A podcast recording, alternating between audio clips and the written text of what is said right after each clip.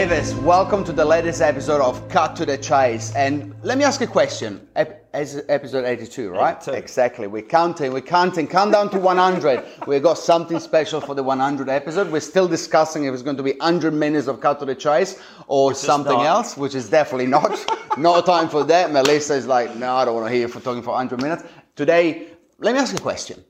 When is the last time that rev- you reviewed your re- ecosystem around yourself in terms of real estate? Uh, what are we talking? Green Party? No, we are warming, talking about people around yourself that facilitate you, help your Ah. business. We're talking about brokers, lawyers, handymans, referrals. Have you reviewed it or are you just passing on referrals or leads to people and never know what's happening on the other side? Yeah, no, I haven't thought about it actually. Yeah. Well, And, and I used to though, and the, and I think the key for me, and it's a nice way of sort of packaging that ecosystem that connects, right, that brings business. I think that where people miss is they refer, but they need to make sure the people they're referring through know that this is the law of reciprocity.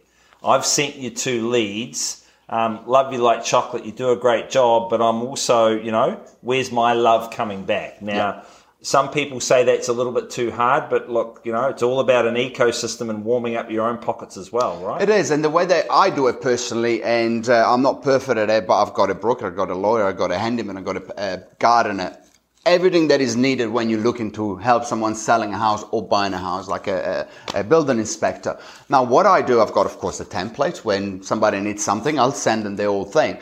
But most importantly, somebody asks for a handyman and I'll give them the handyman contact. I will then message my handyman and say, I've passed on your details to such and such, and Such. such and such. Yes. And then I've got them all in a text message. Next time I'm going to same, I normally what I do, I open my text messages like, Paul, I've sent you this referral, that referral, that referral, What that happened? referral, that referral. What happened? Have you helped them? And normally they're actually really good.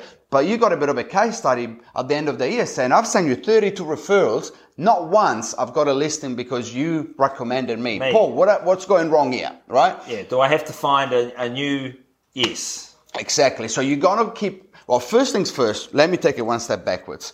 People that you refer, let me repeat it. People that you refer, you got to vet them. You got to be sure that they know that if you, if they let you down, you're going to be losing the listing. So that is crucial. I don't put people on my list unless they very bloody know that they got to look after my clients and Yes. their interests. Because otherwise, I'm the one get put under the bus because I referred them.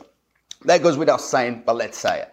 Second of all, yeah, you need to have people that are actually going to do a good job because otherwise it's going to delay the point of going on the market, getting the Bad listing ready, and all of that. By law of association, they think he was no good. So, you know, Diego's put me on to someone. Yeah, chat, chat, chat. Yeah. Yeah. So you got to curate it and you got to nurture it and you got to keep those people accountable so that at the end of the year, nice shirt, eh? Yeah, I was just, I was looking at that going, where do you get that? Anyway. Uh, Theodore in Australia. The lady wanted to come and see me next week, but I told him I'm Right, back on task. Yeah, yeah, yeah, yeah, Ecosystem. yeah. Ecosystem. So look, nurture it, cre- uh, create it, nurture it, and maintain it, but keep them accountable so that you can actually get something out of it as well as they help you with your business. Right? Good. You got to put them on point. Cut to the chase. Think about your ecosystem.